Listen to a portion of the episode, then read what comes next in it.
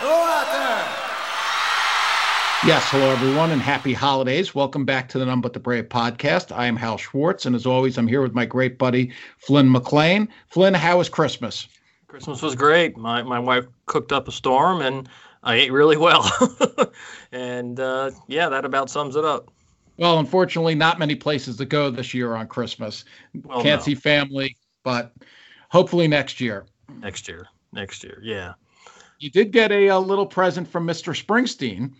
Yes, we did. On Thursday, he released the uh, November seventh, two 2009 show from the Garden. The night he, the first night he performed, the first time he ever performed the Wild the Innocent and the E Street Shuffle in its entirety, and uh, it was quite the quite the performance. Uh, I was I had to miss that one, but you were there. Yeah, I sure was. And this night gets a little overlooked in history because of what happened the next night with the river. But this was one damn good show, and the performance of the record was was phenomenal. Uh, the last 30 minutes of Incident, Rosie, Serenade was was about just perhaps the best 30 minutes of music I've ever seen. I can definitely see that, and he had he had the extra horns on stage, and he had the string section. I, there was just no way he. I mean, I guess he has topped it, but uh, that really set the bar quite high. Well, he may have topped it with other things. I don't believe there's been a performance of New York City Serenade in particular better than was performed on this night, November the 7th, 2009. When the strings kick in, it is just such a goosebump moment. And it was that night. The whole, uh, by the time he got through the record, we knew we were seeing something special. Now, I think some people are going to argue, and, and properly so, that the start of the show and and the post album portion wasn't quite as good as the next night and that's and that's definitely the case of course the river took up much more real estate in the show than the wild and the innocent did but this was was it, it was it was a big time performance and and everyone came through all those guest musicians on stage Yeah, they they were prepared. They came out. They did a, gr- a tremendous job, and you can hear it. And you can really hear it in this recording, and I'm just blown away. Yeah, I mean, we've had this great IEM recording from I guess it was from Crystal Cat for years, but you know, even that really doesn't do the show justice like like this recording does. Yeah, it's a great listen, and we should talk about that because Brad Serling had said on East Street Radio a couple of years back they wanted to release the show and they had a problem with the drives. Now we're fortunate because they obviously solved that problem, although they didn't seem to have solved it completely because they did use a two track line feed from the board to patch Lonesome Day and The Rising. Right. We we don't know exactly how much was missing when back in 2017 when when Serling said that. So, and maybe they were just very hesitant about, about putting even patching just as little as those what four or five minutes of Lonesome Day and The Rising from an inferior recording. But I it, it worked well and no complaints here. Oh, totally no complaints. And they have done patches before. There was a smaller patch on the 93 Hungerthon benefit that was released. I know there were several songs on one of the No Nuke shows were patched in from an alternate source. And also, uh, London 81 has at least part of a song that's patched from another source, right? Yeah, and, and I guess we don't know how much they were missing when uh, when Brad Serling made his comments in 2017. Well, of course, at that time they hadn't released many shows with uh, with with with extensive patching, so you know maybe their their opinions or attitudes have changed. It perhaps, and it's the right call. I mean, this is a show that needed to be out there. It, it, because of the landmark nature of the wild and the innocent performance, and and the other thing we should point out, and he was very good on this evening. Of course, Clarence is part of the band still at this point, which differentiates it from the recording from Australia. It was Brisbane, right, where they did Wild and the Innocent in 2014. I believe so. Yeah. And they also did, well, they did side B in Rome in 2013, but obviously that's post Clarence. So this is the one chance we have to get this entire record with Clarence on the stage. And as an added bonus, he was he was very, very good that night. Yes, he was. He really brought something extra to Rosie and, and Katie's back, and you know he was on. He, he he brought his A game for the for the for the big for the big room. Man, that serenade. I remember when those notes faded out at the end, the and you hear it on the archive, the the arena erupted. Everyone knew that they had just seen something so it, it was it was really so special and and the emotion on Bruce's face that they had pulled it off. It was that it was a great night. And, and again, you know, the next night was one of the best nights I've ever seen. I think a lot of people who were there share that. I wouldn't put this on the same level, but this again was a very, very special show. Well, if you want to talk about an audience reaction, listen to the audience, the anticipation that rises up during the last few notes of incident. Oh. And then when he finally, you know, rams or crashes into the Rosalita guitar, guitar intro, you hear the crowd just go nuts. Oh, I and, was going out of my mind. I'm not going to lie. You know, that was the first time I ever saw Incident in Rosie. And obviously, we knew it was coming. Maybe on another night where it might have happened, you know, we wouldn't have known it was coming, but here we did know it was coming. And that created a buildup, and not just for me, for the entire building. That, as you noted, when when it crashed into Rosie, it was sort of a release, yes. and the building just went bonkers. that's that's what that is. That's the, the tension the tension of incident into the release of Rosie. That's that's one of the reasons his shows have always been so great and albums for that matter. Now one of the things that occurs is because that happened in the middle of the show i know some people do knock the second half of the show. Uh, first of all the performance of say human touch was was truly magnificent. Oh. and there was a lot of good stuff in there the elvis costello appearance. But yes the show peaked after incident rosie and new york city serenade. I don't know how a show wouldn't peak after that. Well it just it just makes the uh the step off from from serenade to sunny day even more noticeable but yeah well but i guess not, let's not the, go there. I guess the audience audience adds the fun and you're right that performance of human touch is tremendous. It's always been my favorite one or one of my favorites from the when the with the east band going back to as i said the crystal cat bootleg. And so to hear everything as i said just every little instrument every little note every guitar noodle it's just wow. It, it just it just blows me away yeah, nice Christmas gift from Bruce for sure for all of the fans. Yes, yes, sir.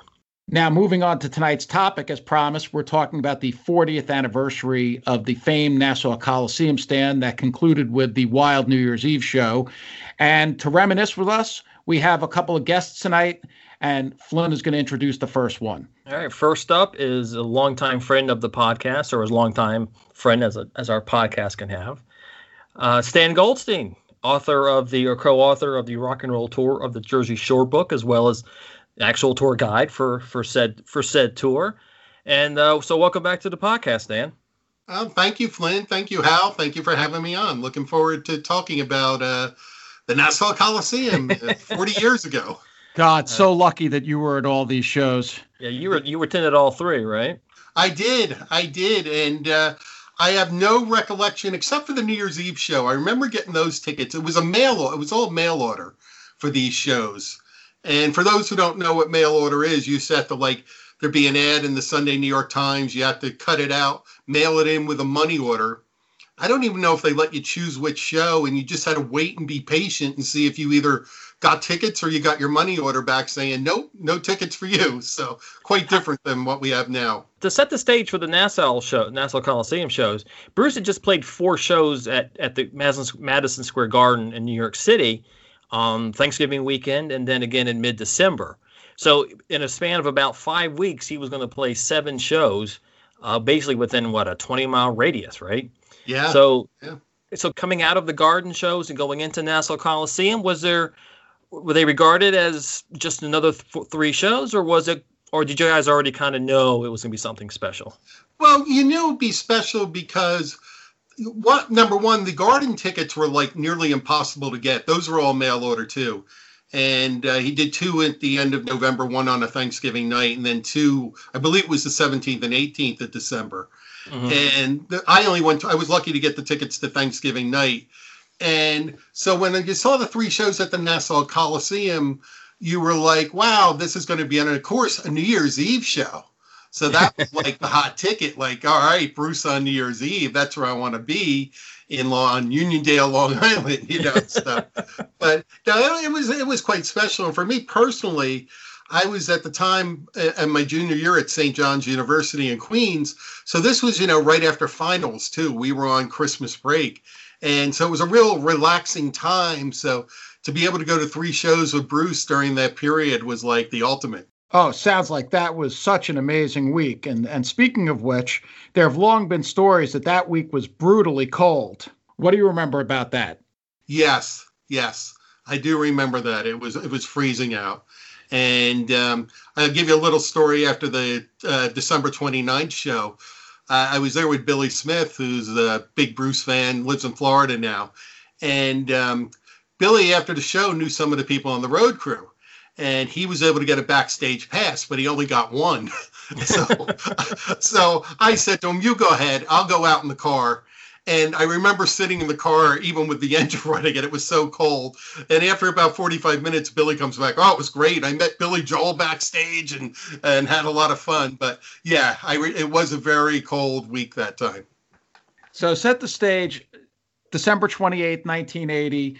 There's been the four shows at the Garden, as Flynn mentioned, and now Bruce is taking the stage at the Coliseum, and he opens with a tour debut, and I think the first time he'd played it ever, right? Uh, of Merry Christmas, Baby. Yeah, yeah. I, I actually before I came on with you, you two, I went back and did a little research, and uh, I at the time don't even think I was familiar with the song. I, I didn't know if it was a Bruce original at the time. Now, you know, doing research, I see it was it goes back to 1947. But that that was a shocker just to uh, hear that, and probably the first time I ever heard it. But that was pretty wild and I mean, perfectly setting the tone really for the stand because it was still it was the week between Christmas and New Year's. They were going to end with this big blowout New Year's Eve show, and and here he is on stage, and, and, of course he was already known at that point for doing Santa Claus, and here's another Santa song opening the stand. Right, and the, the thing uh, I don't know if many people remember the first show, December twenty eighth. Flo and Eddie came out and sang back backup vocals on "Hungry Heart." They were on the record, of course and Flynn and Hal, you may know better than me. I don't know if they ever did it any other time that they came out and did the back backup vocals on Hungry Heart there. I think they have. Don't quote me on that, but I think they have. But I can't. I couldn't tell you which which shows they they did it for. But that was the version that ended up on Live, Live 75, 85, yeah. right? Right. Yeah. Right. Yeah.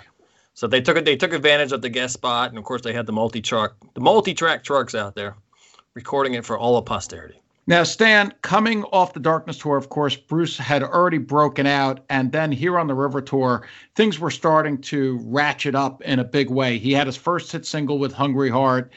He was now doing seven shows, as we mentioned, in the area. He had done the four shows at the Garden. What was the feel like in the crowd? Did people acknowledge that this guy was becoming a megastar in front of their eyes? Well, for me, he was a megastar back in 1977, 78. But I, I, I think that really occurred with the craziness of getting tickets to the four Madison Square Garden shows. And I don't. You two may be too young to remember this. there was there was a big scandal with the tickets at Madison Square Garden that the scalpers bribed a lot of the people in the Garden box office. That's how hot of a ticket it was and the New York State Attorney General had to investigate it because, you know, as you were saying, Hal Bruce, yeah, was this huge superstar now, and these were really, really hot tickets. And for the Nassau Coliseum stand too, it was just, uh, you know, it, it, like it was just a fest, festive week, the festive three nights, as I said, between Christmas and New Year's. And uh, yeah, Bruce, Bruce was on top of the world, and uh, you felt it. Since you went back to the mid 70s, as a fan, how different did it feel to you being in the arena? There were obviously a lot of new fans, uh, as you just noted. The demand had gone way up. Did you sense a difference in whether it was in the performance or how the crowd felt? I just said he kept getting better and better.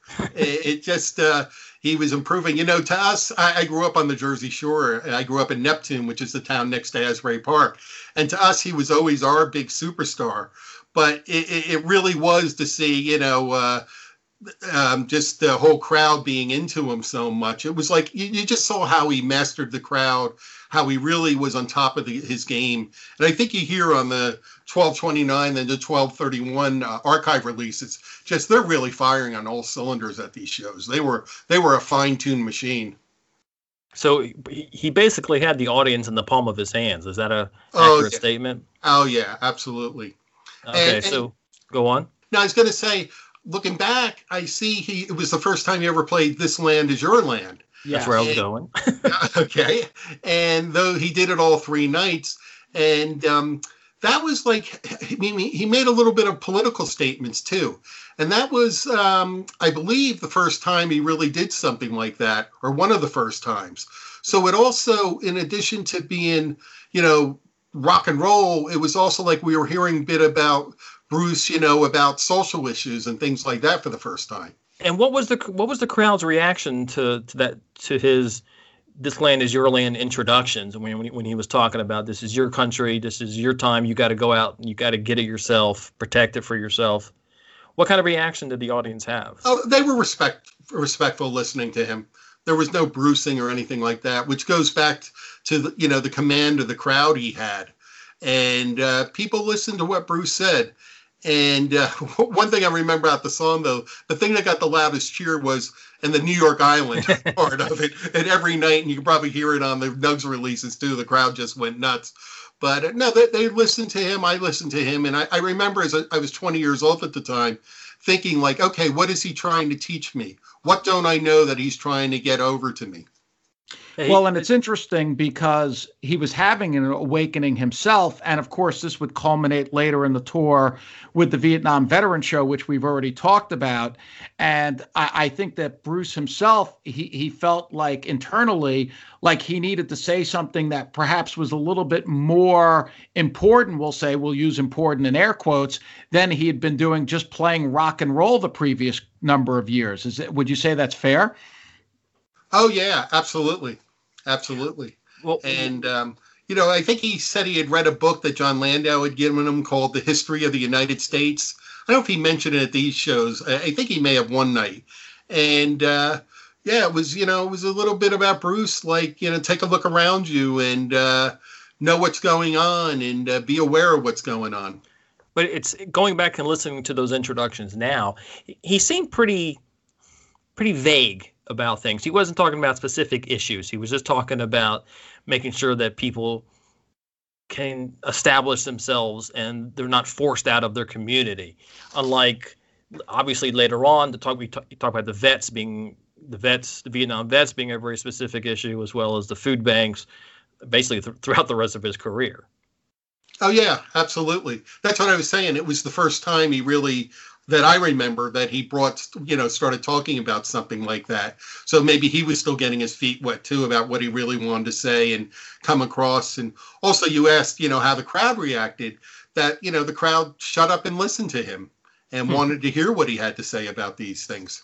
Right. It's so different than at the garden shows in 2016 when as soon as Independence Day started, you could hear this den of of conversation going going across the entire entire arena, and that was very disappointing. So I always like to wonder wonder what it was like at the time.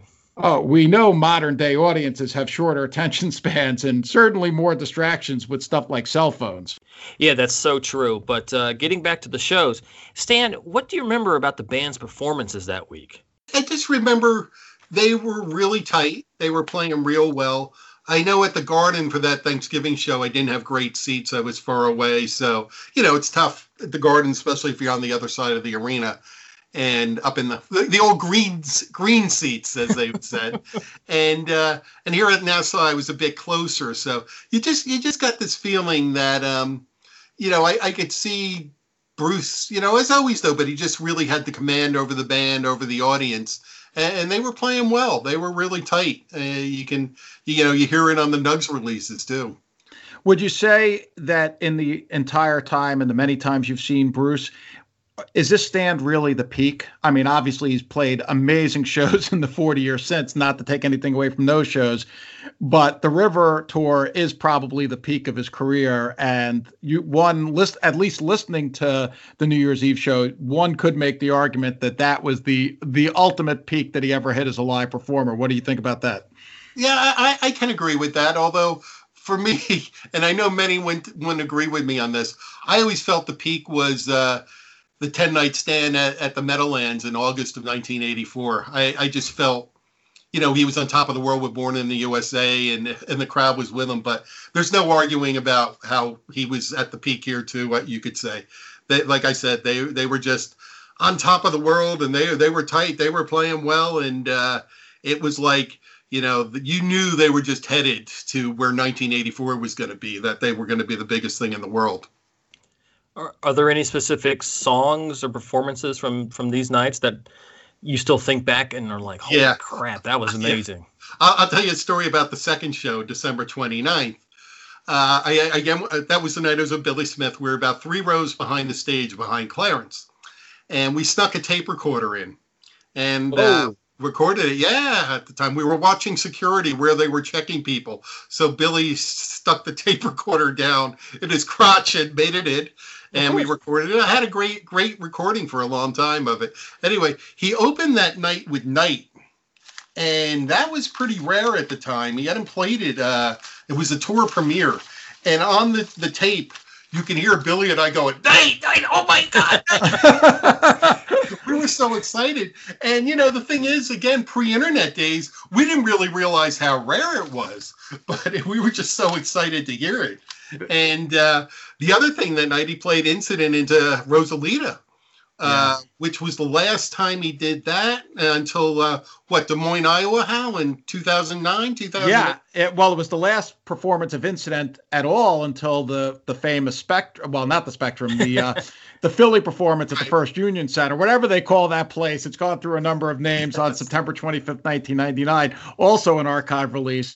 And of course, that version of Incident has been out for a long time because they used it for the Live 75 85 B side, although there was kind of bastardized because they took it out and made it feel like a club. And of course, on the archive release, it's restored in its full glory.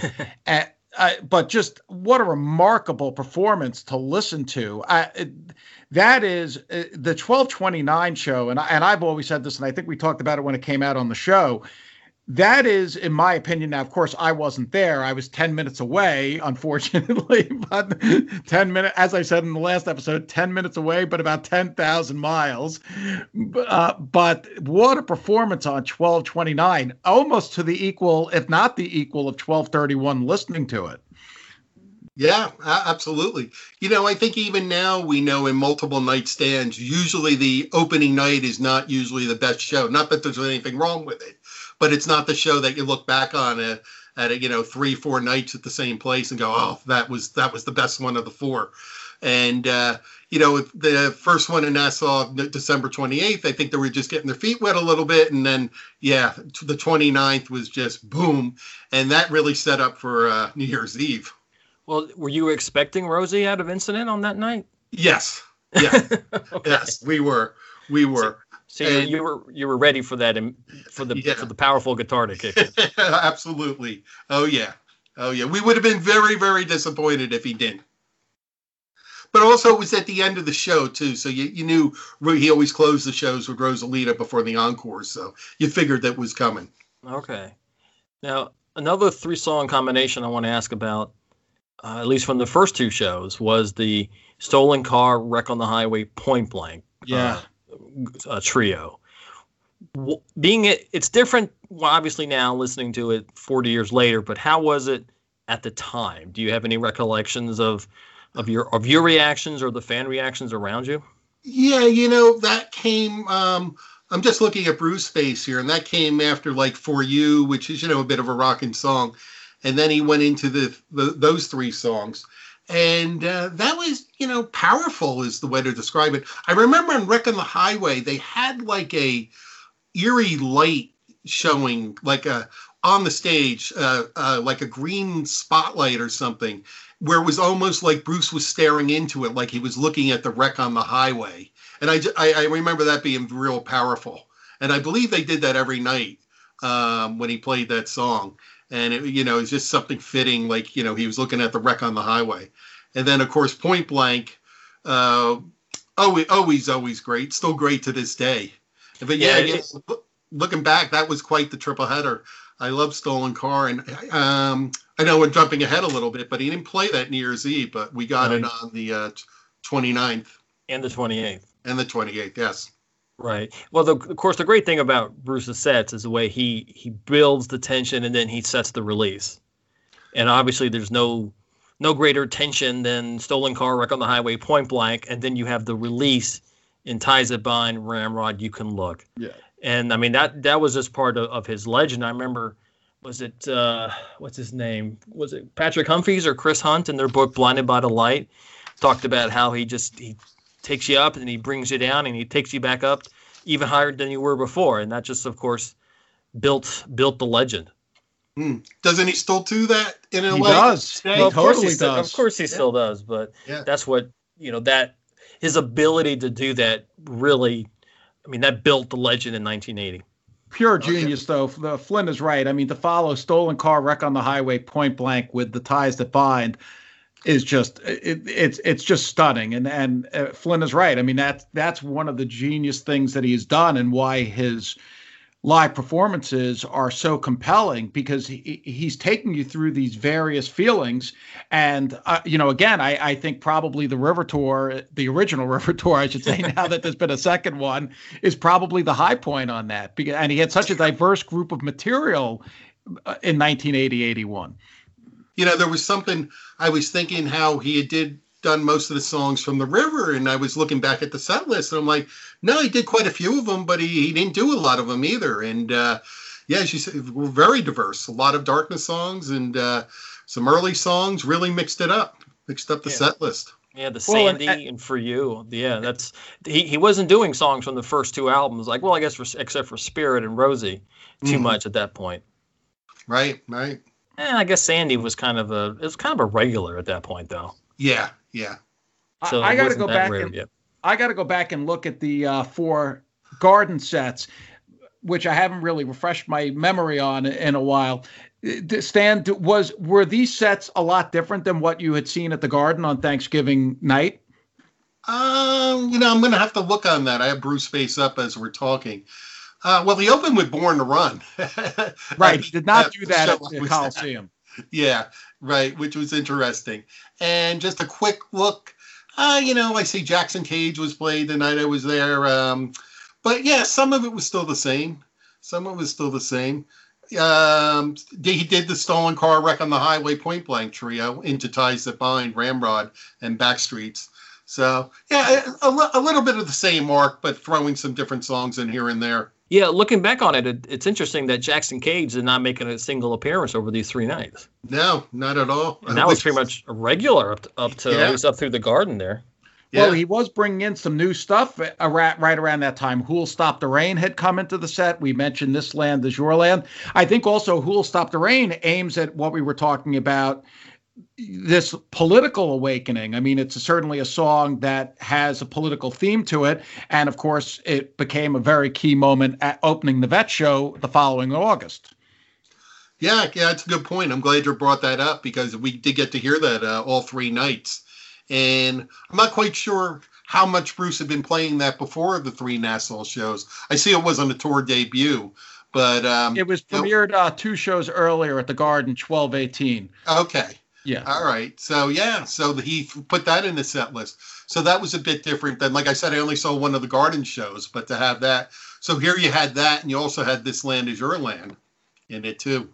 And he actually played those two back to back on on New Year's Eve, making for a heck of a statement. Yes, he did. say- he Well, wasn't. he Into wasn't the promised land. Yes, that's what I was going to point out. Let's not forget that it was then led into the promised land, which, as we know with that song and where it's placed, that's never an accident. And who'll stop the rain? This land is your land, the promised land. That's a trifecta for you. That very very true. So, Stan, moving to New Year's Eve, this was obviously a very big night. Everyone knew it was going to be a big night.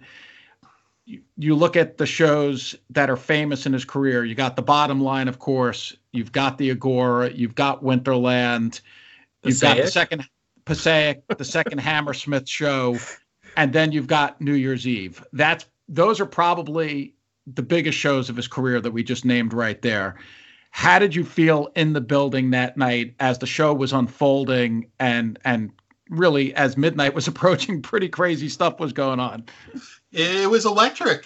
It was magical. I'll tell you the truth. Uh, one thing I remember uh, is when right after midnight, I, I don't know. For some reason, I thought he was going to go to 2 a.m. or something like that. Like, since it was New Year's Eve, he was just going to keep going. That we were going to get one of those four and a half, five hour shows that everyone were- says, talks about, but never really happened. He, he played 38 songs. He did. He did. But I remember once after New Year's, uh, after playing Auld Lang Syne, he went right into Rosalita. And I always knew that was the final song of the main set. And me being 20 years old and kind of naive, I was like, oh, okay. The encores are going to start soon. I don't know. Even though, like you said, it was 38 songs and quite quite long. I thought we were still going to get another two hours or so. Well, this Just was the the- longest show for years and years and Yeah. years until he went crazy and and started doing the four hour shows in 2016. No. 2012. Yeah. Oh yeah, you're correct. 2012, and I should know that because the second Paris show was so long, and then he did break the four-hour mark in Helsinki. But that was one show, and then in 2016 we had that run of shows where he played basically four hours a night, which was pretty crazy.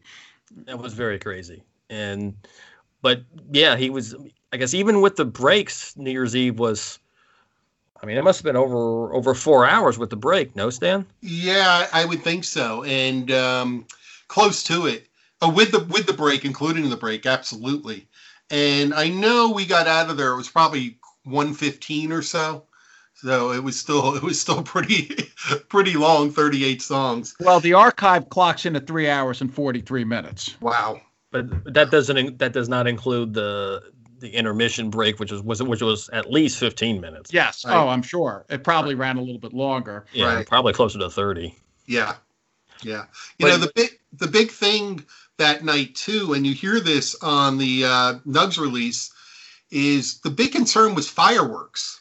We we know what happened to Bruce at the Richfield Coliseum on New Year's Eve, 1978, and he there was this big concern. that you don't see this anymore now, but there was this big concern that people were going to throw fireworks at uh, right at midnight. And Bruce makes an announcement about 20 minutes before midnight to please not do it.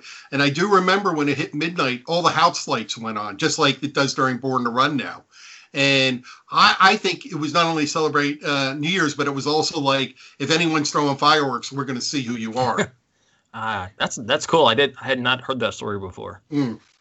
Now there was a three-song combination in this show as well, songs that were would be played a few more times, I think, on the River Tour, but then not for a long time after that. Tell us what you remember of Rendezvous, Fade Away, The Price You Pay, all in a row. That that was pretty wild. You know, I uh, I I always liked Rendezvous, so I was always glad to hear that because you know I believe uh, he was doing that as early as 1976, and I guess through the magic of bootlegging, I was aware of it.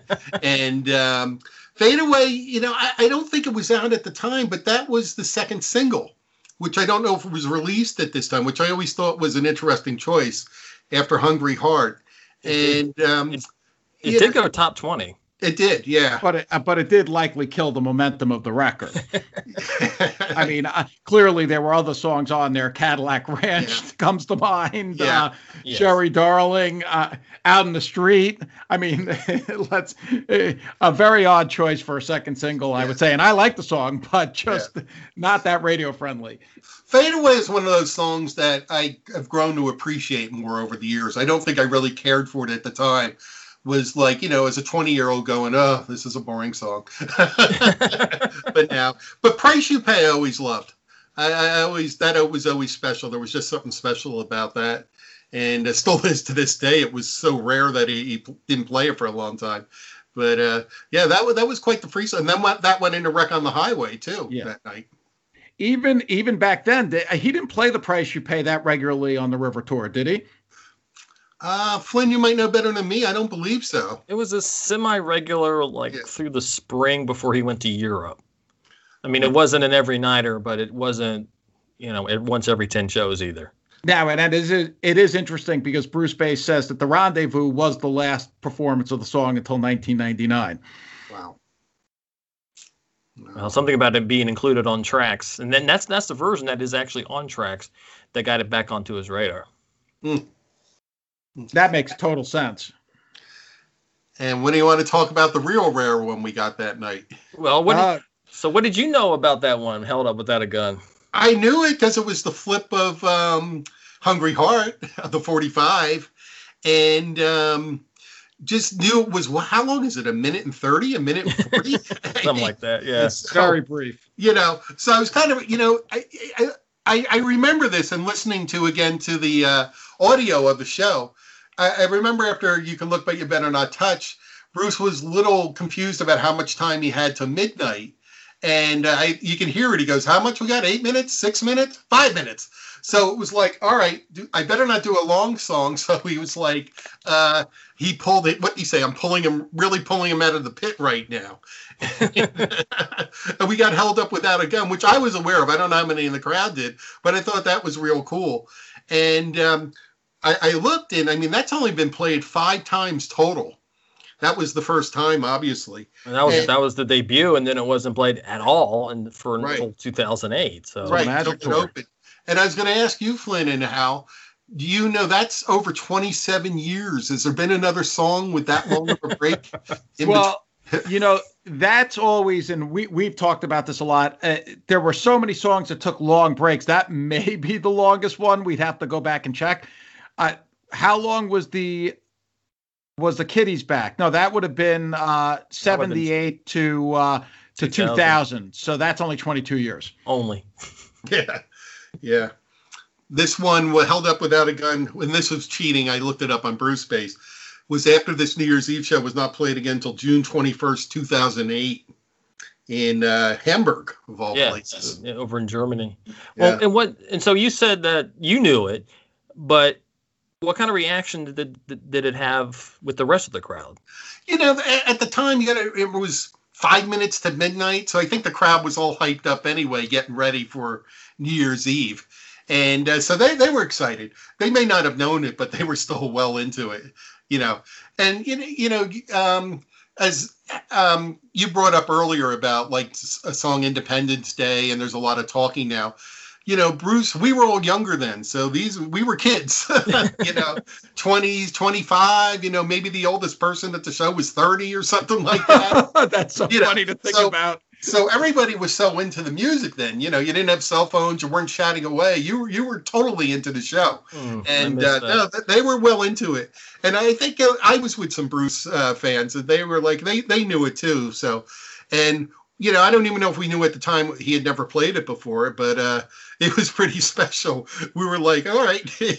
He's trying to stall a bit because he doesn't know what time it is to midnight. And then uh then we got in the midnight hour and then and then obviously into Auld Lang Syne for the for New Year's. Mm. Can you, now one of the few things that my my wife remembers from that show, and she was there, uh, is that is was Bruce. It was all the girlfriends and, and wives being on stage for at, at midnight. What can you? What are your memories from that? I remember that. I remember coming out. I didn't know who Joyce Hyser was at the time, but she was one of the people who came out. I think there's video really? of it too. Not great video, but there is video, and you can see it. They were throwing confetti up and everything. But I do remember that that all the wives and girlfriends did come out and uh, gave a kiss and hug to the people on stage, and uh, then they went and run into it. So uh, you know, it was special for everyone. So this this show did have a couple of extra songs in the encores, "Twist and Shout" and "Raise Your Hand." That he really he didn't do. I guess he did "Twist and Shout" quite a bit on the river, but "Raise Your Hand" not not so much so when you walked out at 115 as you said did you were you saying to yourself wow we just saw one for the ages or were you just like that was a great show no knew you saw one for the ages absolutely. Okay. all right. Uh, I've always wondered about that. No no you, you knew it was special. Like i said earlier there was the greedy me who figured he might go to 2 a.m but looking out and I, I, I didn't even realize it was 38 songs at the time and uh, but walking out, you knew like that's one I'm going to be talking about for years. And 40 years later, it's still one that um, you know. well, we're talking about it. yeah, one of the more famous shows that he's played. That's for sure. Absolutely, absolutely. Yeah. Um, has he ever done more than 38 songs in a show? We'd have to go back and yeah. calculate. I don't think so because Probably even the not. long shows in 2012 and 2016 those shows got to be that length because certain songs were very elongated, stuff like that. So, you know, yeah, I don't think. If, here you had a lot of short songs in the show. I don't think he's ever hit 38 songs, but we'll have to go back and take a look at that. Yeah, I think I think Hal's right. I think a lot of the the four hours was kind of padded by you know by by false endings and yes. crowd sing-alongs.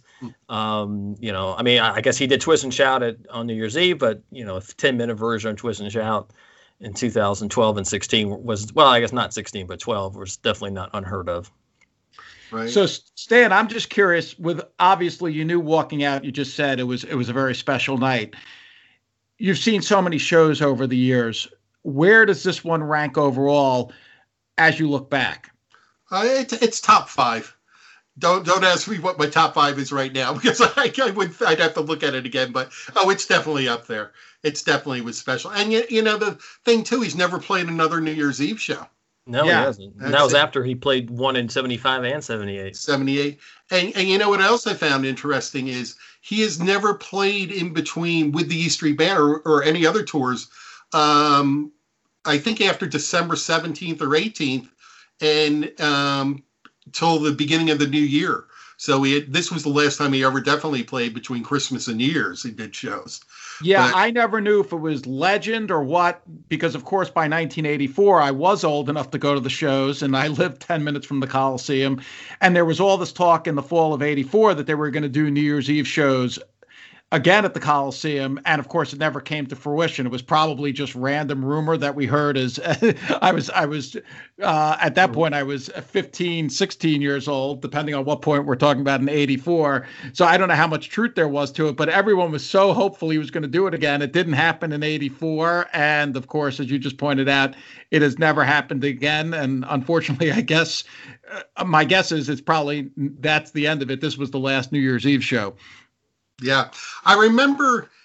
I think it was on the reunion tour in 1999. There was an article in the paper about the uh, Meadowlands Arena, and uh, they were quoted saying they weren't because you know that was the new millennium and everything and they were asking if they were going to have a New Year's Eve show, and they said we have the date open, but only for one band. And as, we, as, far as we know right now, they're not interested in doing it. So the, I, I, guess the Meadowlands was hoping Bruce would do a show 19 New Year's Eve 1999, but that never materialized. Well, and also the thing about Nassau Coliseum is, especially in '84, is that he was the biggest biggest rock act in the planet on the planet at that point, and that and the Nassau Coliseum is actually relatively small for an arena, right? Well, at the time it, twelve thousand or something. No, no, no. At the time, it held about sixteen thousand two fifty. Oh, really? I, yeah, thought it was like a lot when, smaller. Okay. No, no, no. When the Islanders were when it, when the when the when the Islanders played there, and all the major acts played there. Mm-hmm. I saw a, a U2 played there on the Joshua Tree tour for two shows when they were the biggest band on the planet at that point. They actually opened the fall leg at the Coliseum. So yeah, no, it, it, they downsized it after the Coliseum closed down and the Islanders left to go to Barclays. But when the Islanders were playing there, it was it was a sixteen thousand seat uh, arena. Okay. All right. My bad. My apologies. But that's still smaller than, than the Garden. Oh, yeah. In most yeah. other arenas, right? Yes. Yeah. Mm-hmm. It was a great place to see a show. I mean, obviously, for me, it was where I grew up. So, very fond memories. And I've only seen Bruce there the one time that I was there on the Magic Tour with you guys and uh, I to, to, this day I wish I had been at these shows in 1980, but you know, understandably, my parents were not letting 12 year old Hal go to rock concerts on New Year's Eve, and I don't think I would have gotten tickets even if they had said, "Okay, you can go." well, you, well, you. You know, the thing, Al, what you mentioned, how I felt after the New Year's Eve show, is not only the New Year's Eve show, but it was like in the span of four days, I was thinking, I just saw three real great Bruce Springsteen shows. That was something to see. You know, I think I, I had seen him a few times already, but never three times in four nights. So that was like Bruce overload. And it was like, here I go into 1981. Yeah. I think back on it sometimes because I was aware of these shows. I did know the music. I had the river by that point. Of course, on the island, it was a big deal that he was playing these shows if I if I had actually gotten the chance to go, if I would have understood what I was seeing, I, I imagine I would have been blown away. But you think of yourself at that age, seeing and experiencing something like that. It, it's it's it's hard to it's hard to figure, but you know, it wasn't meant to be then. Fortunately, a couple of years later, it was meant to be, and and here we are. Yeah, I'm glad they had the recording truck there though to get these shows out because, you know, as you said, not only New Year's Eve, the 29th is a pretty damn good show too. Well, so, all all three shows yeah. had had, had yeah. circulated as soundboards going right. back to almost back to the time, if I remember correctly. Yeah, I mean, that is true. I remember, I think I heard some conspiracy theories that it was leaked to to a DJ in England just to to uh, get some get some hype going for the for the shows in Europe in, in the summer of '81. Hmm. I don't know how true that is, but it's you know it's a theory. Well, it, and it just goes to show you because even after the River tour, they still didn't release a live album. They were sitting on these shows, and someone said, "Well, it was Bruce." We know not someone. It was Bruce said, "You know what? I don't want to release a live album." It's it's really remarkable that you if if you think about it. Yeah, yeah. yeah you know, the other thing, New Year's Eve, Auld Lang Syne that's a rocking version. You listen to that.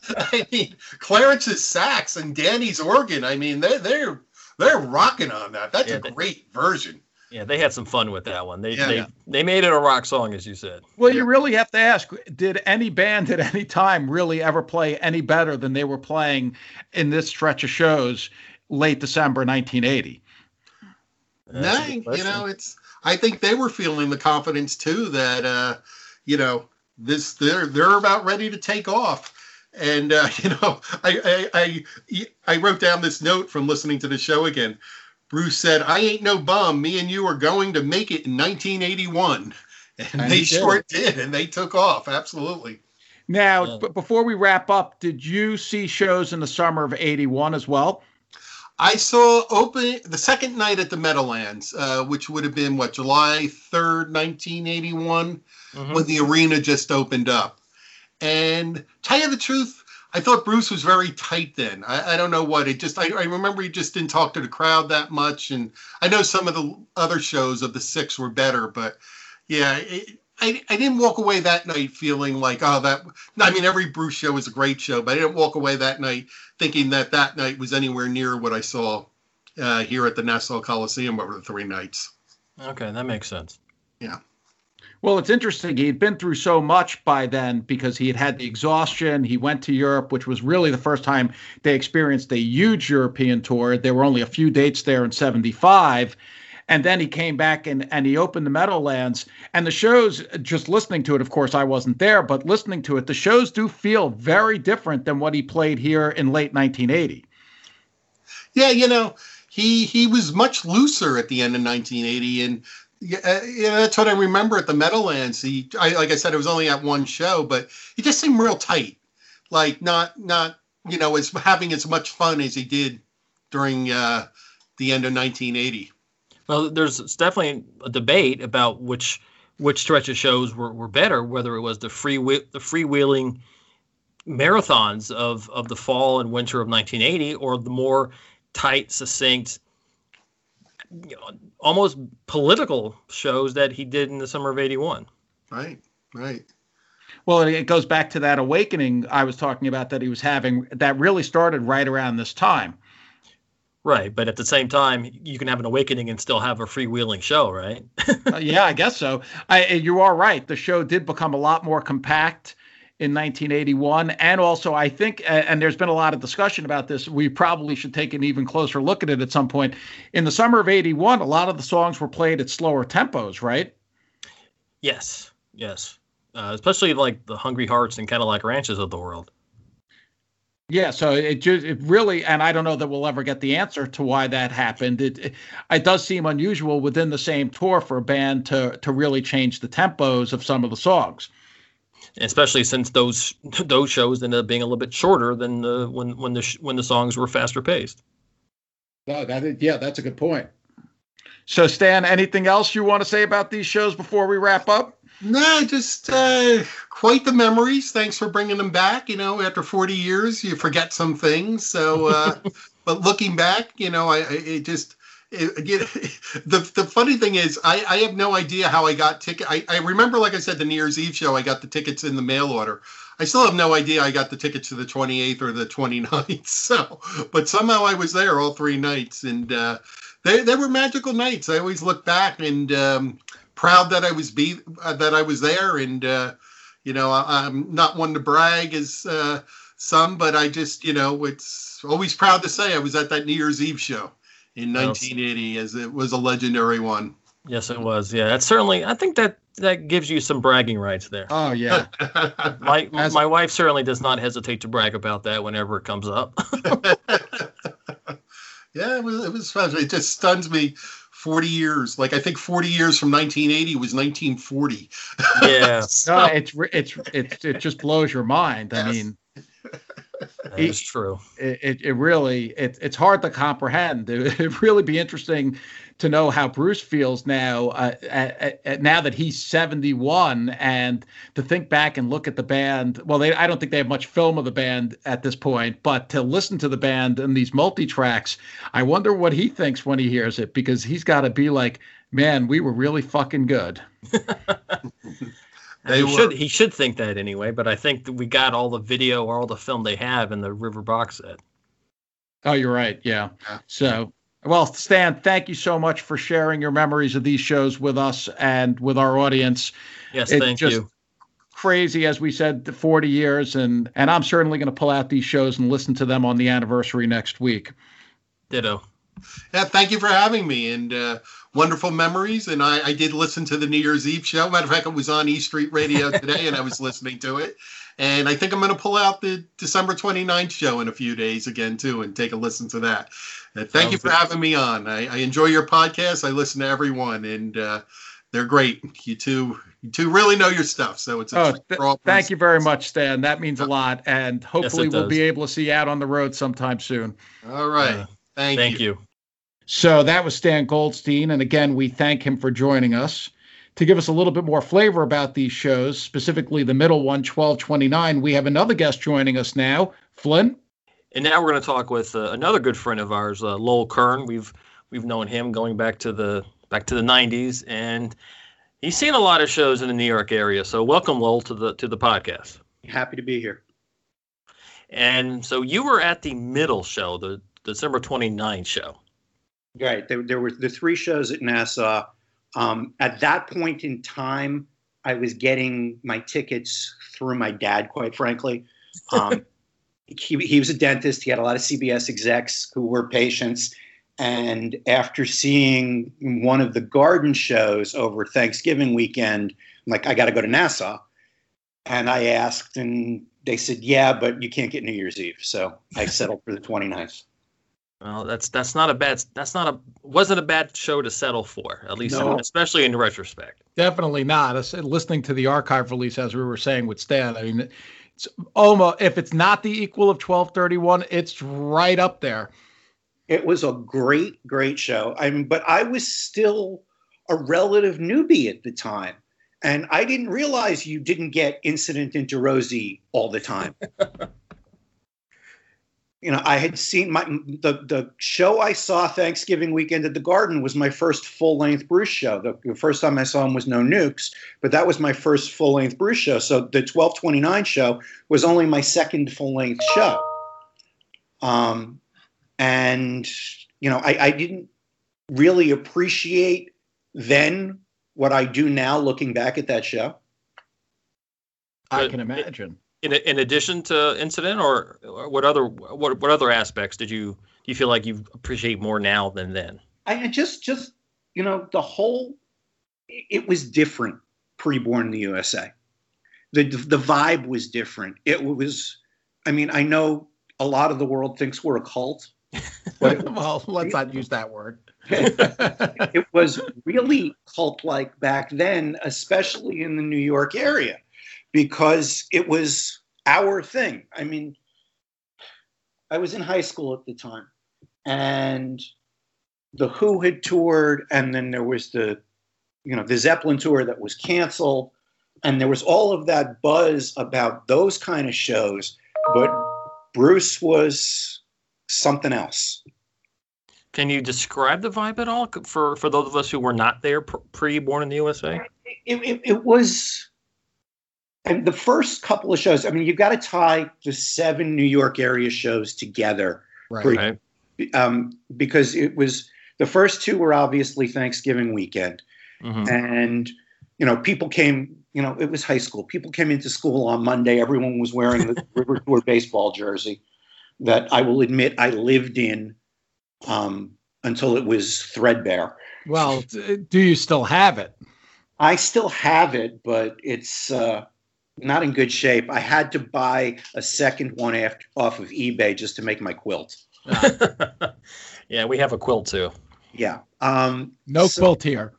You know, there was when you got into school on Monday, it was like because eh, you didn't know everyone who was there. It was a holiday weekend. You didn't necessarily know who was going. Um, the way I would now know, you know, 150 people who are all going to be at the show. So you kind of looked at everyone and it's like, oh my God, that was amazing, you know. And there was just kind of this. It was kind of like an inside joke in a little bit of a way that you know, all right, I just what I just saw, no one else will understand. So there was also I had a good friend who didn't see one of those shows, but he was going to one of the December, what was it, the 18th and 19th shows. Yeah. Mm-hmm. Um, and there was, you know, there was a tinge of, you know, envy that you saw it already and I haven't seen it. And this was the guy who gave me my first couple of bootlegs. So I had one up on him. Um, and then you got to the shows over what was, you know, hi, again, high school Christmas break at Nassau. It was all right, well, what do you mean you're going again? you know, and it, well, now who said who said that to you? Other other people, other friends, parents, uh, parents. Yeah, that's what I well, thought. Well, my parents absolutely. My father's like, "Why do you want to go again?" I'm like, "Dad, just trust me." He's like, "Okay, I'll ask." Um, thank you to Bunny Friedis wherever she is. Um, it's you know, it, the people who didn't get it are why are you going again and the people who got it are like i can't believe you got tickets to go again that's it, one of the things we were talking about with stan was that at this point bruce was he hadn't broken out yet fully he was big in the new york area he was big in some other areas but as you noted it was it was pre-born in the usa and and it was it was a different scene. Uh, probably some of our listeners who come along much after Born in the USA don't understand at this point that Bruce was not really, he was certainly not a superstar, right? Not on the kind of level where he's, you know, inherited Dylan's role as voice of a generation. He was he was a New York, New Jersey cult figure. Yeah, Boston, Philly, Phoenix, L.A. Um, but it, it, was it was it was. I, I know you said not to use the word Hal, but we were our you know there were people in the know, and then there were people who just didn't get it. You know, high school again. Think back. You know, everyone's wearing whatever concert T-shirts they wore. You know, whatever they, they go to the show, they buy. You know, mostly, especially at the Garden, the bootleg shirts on the way back to the Long Island Railroad, um, and that's how you know what everyone saw because it's what shirt were they wearing the next day. Uh, yeah, that was what killed me because I was in middle school at the time. And, you know, you saw all the older kids and they were all wearing these Springsteen shirts. And I knew the shows had taken place, as I, as I said earlier in the episode. And it was just a killer because it was my awakening. I had just discovered Bruce earlier that year or really the year before and I knew the shows were happening and they were 10 minutes from my house, but you know, I just couldn't go. It was that was the reality. I was 12 years old and my parents weren't letting me go to any rock concerts, much less on New Year's Eve or anything like that. So it and just it was it was sort of like this unobtainable thing that you knew about and you just I couldn't wait until I could obtain it and obviously that happened a few years later. Yeah, and and how they would have had to drive you to the Coliseum because there was no way to get there. Yeah, that was a problem with Islander games as well. Yep. I I it was funny because it was my birth You had to be 17 in Nassau County to get a driver's license. I realize most of the country doesn't know that. It's 16 most everywhere. You had to be 17, and I was two weeks shy of my 17th birthday. So I had to ask a friend who had her driver's license already, just so I could get out there to get to Nassau. Um, and it was, you know, the, the garden was so much easier. Every, you know, everyone went, you know, where I grew up on Long Island, it was 28 minutes to Penn Station on the railroad. So everyone would go to the shows at the garden. Nassau was more difficult. And the Nassau shows, like I started to say before, were over Christmas break. So again, you didn't know who was going to be there, if you were going to run into anyone you know. But when people found out you were going again, it was there was this kind of, you know, inside thing to it, you know, like, oh, you know, you get it. which was really pretty cool, which you didn't it it didn't feel the same way after the USA tour when so, the entire world got it. So tell us a little about the night. Like, what do you remember when the band came out on stage? And obviously, this is one of their peaks, if not the ultimate peak of, of Bruce and the E Street Band's performing career. What do you remember about the show and and the energy that was in the building? Oh, it was it was insane. I mean, you mentioned the Islander games. That was you know the Islander glory days. You know the four cups. It was louder than winning a Stanley Cup it was there the energy in the building was just off the charts in a way that I apologize for all the dings. Um, that was off the charts in a way that you do you know you just it never felt exactly the same again. Um, maybe when Steve came out on you know in the, the last show at the Meadowlands in '84. Um, that was uh, the, the, the, noise, the energy, the vibe. Again, I was a newbie at the time. I had seen the garden show. I knew kind of what to expect. Um, this was, you know, way before the days of, you know, forget the Backstreets hotline. It may have been, you know, before Backstreets. Um, no, I know they were out there in 78. Sorry, Charlie. Um, no, the first issue of Backstreets was October of 80. Yeah. Was it really? yeah. All right. So there was no Backstreets hotline to call in and get set lists. So I knew what I had seen, and I was and and the shows, the length of the shows, not time wise, but the number of songs. You were talking, you know, high twenties, low thirties at that point in time, um, which was unheard of. You know, it's still unheard of for anyone except Bruce Springsteen and the E Street Band. But it, it, at that point in time, it, it, the shows went on forever. I mean, I remember. I know we're supposed to be talking about Nassau, but like I said, I, I think of those those group of shows together. I remember the Garden Show. The friend I was with, we're like, "Are we going to get the next, the you know, the train back to to to to Great Neck, or you know, are we going to be sitting in Penn Station for two hours because this show's never going to end?" And it kind of felt it felt that way at Nassau too. I mean, I don't remember how many songs they played that night, but it, my my memory of it is that the shows just went on forever in a way because I didn't know what was coming. It's like when you go to the first show of a tour and you don't know what's coming and you don't know how long he's going to play for. Um, you know, we we get the rehearsal information now, so it's not as total shock, but you you had no idea what was coming next. At least I didn't. You know, I, I believe the count was 35, by the way. Yeah. Okay. It, it it's on 1229. Mind boggling. No, these these were just epic performances. Certainly, the archive releases reveal that, and just uh, been in these buildings for the entire year of 1980 just anyone who was there was so fortunate.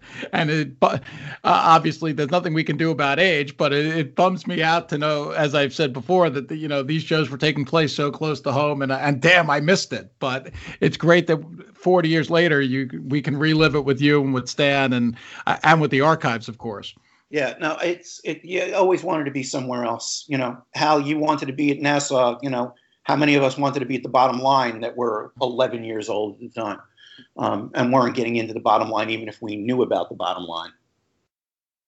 That's that's true. And yeah, this was. I, I, it, it, I remember. Again, I don't remember the show as specifically as I could tell you about anything in the reunion era. But right. remember the vibe. I remember the feel. I remember when they did the mail order the next spring for like the opening of the Brendan Byrne Arena, um, and the the insanity that went on around that. Because at that point, if you didn't know who the Bruce fans were, you knew by then because you know six months later. Um, Everyone wore their T-shirts every day for six months. Exactly. I mean, part of the reason that shirt is threadbare is because I'd wear it on Monday, you know, I'd wash it midweek and I'd wear it again on Friday. Um, and it was, you know, everyone knew, and that the, you know, the energy of going to the post office for that silly mail order was just, again, it was something that I, I'll always remember. And no matter how many shows I go to, how many, you know, outstanding, amazing performances we see, whether one-off songs or you know amazing shows, you know that come out of the middle of nowhere. There was an energy there, and maybe it's just because I was a newbie, and maybe it's because I didn't really appreciate what I was getting. But it's part of what sucked me into all of this was, I mean, it rivaled, you know, to stay with the Nassau vibe, it rivaled winning a Stanley Cup. Yeah, I well, uh, just four years in a row. That, yeah. Well, yes, four years in a row. years in we won't talk about we won't talk about what's taken place since, but that was pretty damn awesome when we were winning. But but that, it, it was like that every night. You'd walk into the building in that vibe, and I know some people still feel it now, walking into a building. You know, I don't necessarily feel the same way walking into the building now that I did Jesus, 40 years ago. Um, well, you also you're also not 16. Don't remind me. well, I you know it's funny because I do often feel the same when I walk into a building. Just the energy of being in the building. You know, it's hard for me to connect because obviously it has been so long. But I, I do feel like when we walk in these days and and the show is about to start and the lights go down I, am still electrified by it. Do, uh, are you saying you're just not electrified to the same level that you were, or you're a little bit more like it doesn't mean as much to you today? Oh no, it means just as much. But it, and I realize that most of the crowd is probably still feeling that way. But I mean, and I, I hate to sound like a jerk here, but I've done it so many times. Um, you know, I know when they climb, start climbing up to the rack to the to the lighting rig over the pit, it's eight o'clock and he's coming on in 20 minutes, which I didn't necessarily know when I was 16. You know, you, you get in now, you look at the stage and you count the mic stands. Okay, Patty's not here. Right. Well, you know, is true. You know, you, you can do that kind of thing now because we have this kind of body of knowledge. I had no clue what I was walking into. I didn't know what he was going to open with most nights are you getting Born to Run? Are you getting Badlands? Or you, you know, I, I guess it was Badlands most of the time, but, um, well, twelve twenty nine opened with Night, which was yeah, I mean, but a, yeah. tour de- debut. I, I, I, don't remember exactly the, the show specifically, but you didn't know. You didn't know what was coming. It was that anything can happen vibe that still shows up from time to time, but it was every show. It was every night. And again, maybe it's because I'm 40 years older and I've been doing this for too long. But it was the, the energy and that anything can happen vibe is what I remember most about those shows. Mm-hmm. Well, that's very, very cool. And we thank you very much for coming on to talk about this and, and reminisce with us 40 years ago on these shows. Can I can I ask you a more current question just while we have you? Sure, Hal. Go ahead. What What's your favorite song off Letter to You? What day of the week is it? Same as any other album. Um, Priest is is awesome, and I can listen to that over and over again. But that's partly because of knowing where it came from. I like those middle three that As you know we, people yeah. are are poo pooing that I really think are the heart of the show. I, I really think you know, Thousand Guitars is really what it's all about. And I know the song was written pre pandemic, but if you listen to it in knowing where we've been, it's almost a, a, a plea for us to get back together and go to a show again. Yeah, it's a healing song. Yeah, absolutely. Absolutely. Yeah. And, I, and I love that about the record because I've always loved that about Bruce's writing. And then you had said to me that Last Man Standing is about his first show. Yeah, well, I, I think you've got that that there's a little bit of an arc in there. Last man standing, because you're talking about, you know, George Theiss and, you know, the, the Castiles. And then you get Power of Prayer, which, you know, is after some show in some club somewhere, and then you get Thousand Guitars, and it's the next show. So you've got his whole career right there in three songs. And then uh, that all culminates with Ghost, which is my favorite song off the record. I was switching from day to day, but now I can say it is solidly Ghosts, I think. Yeah, yeah. I mean, that, that brings it all, you know, around again because it's, you know, if, if we're here and you're here, then they're here. Mm-hmm. Yeah. It all, it goes back to that again. Well, just like we, we, we count the living as we count off time. Yep. Or count off the missing as we count off time. And hopefully we will all be there again soon. So as soon as we can. house of a thousand guitars. Uh, I, it's something I know we're dreaming of, and and a lot of the people who are who are listening are dreaming, and not just for Bruce. I mean, uh, all music in general, and hopefully, as I said, we'll we'll all be back soon, and we'll all be in the same arena seeing Bruce and E Street Band, and he'll count off, and Away we this go. will all be forgotten. And all this darkness past. Yes. For, for, for at least four hours. That's what he's there for. Yep, that's, that's what I tell you. All right. Well, thank you so much for joining us. We really appreciate your time. Thanks for having me, guys. It's been a you pleasure. are welcome. And again, that was our good buddy Lowell Kern joining us to talk about the Coliseum. That was that was a lot of fun, Flynn. What did you think?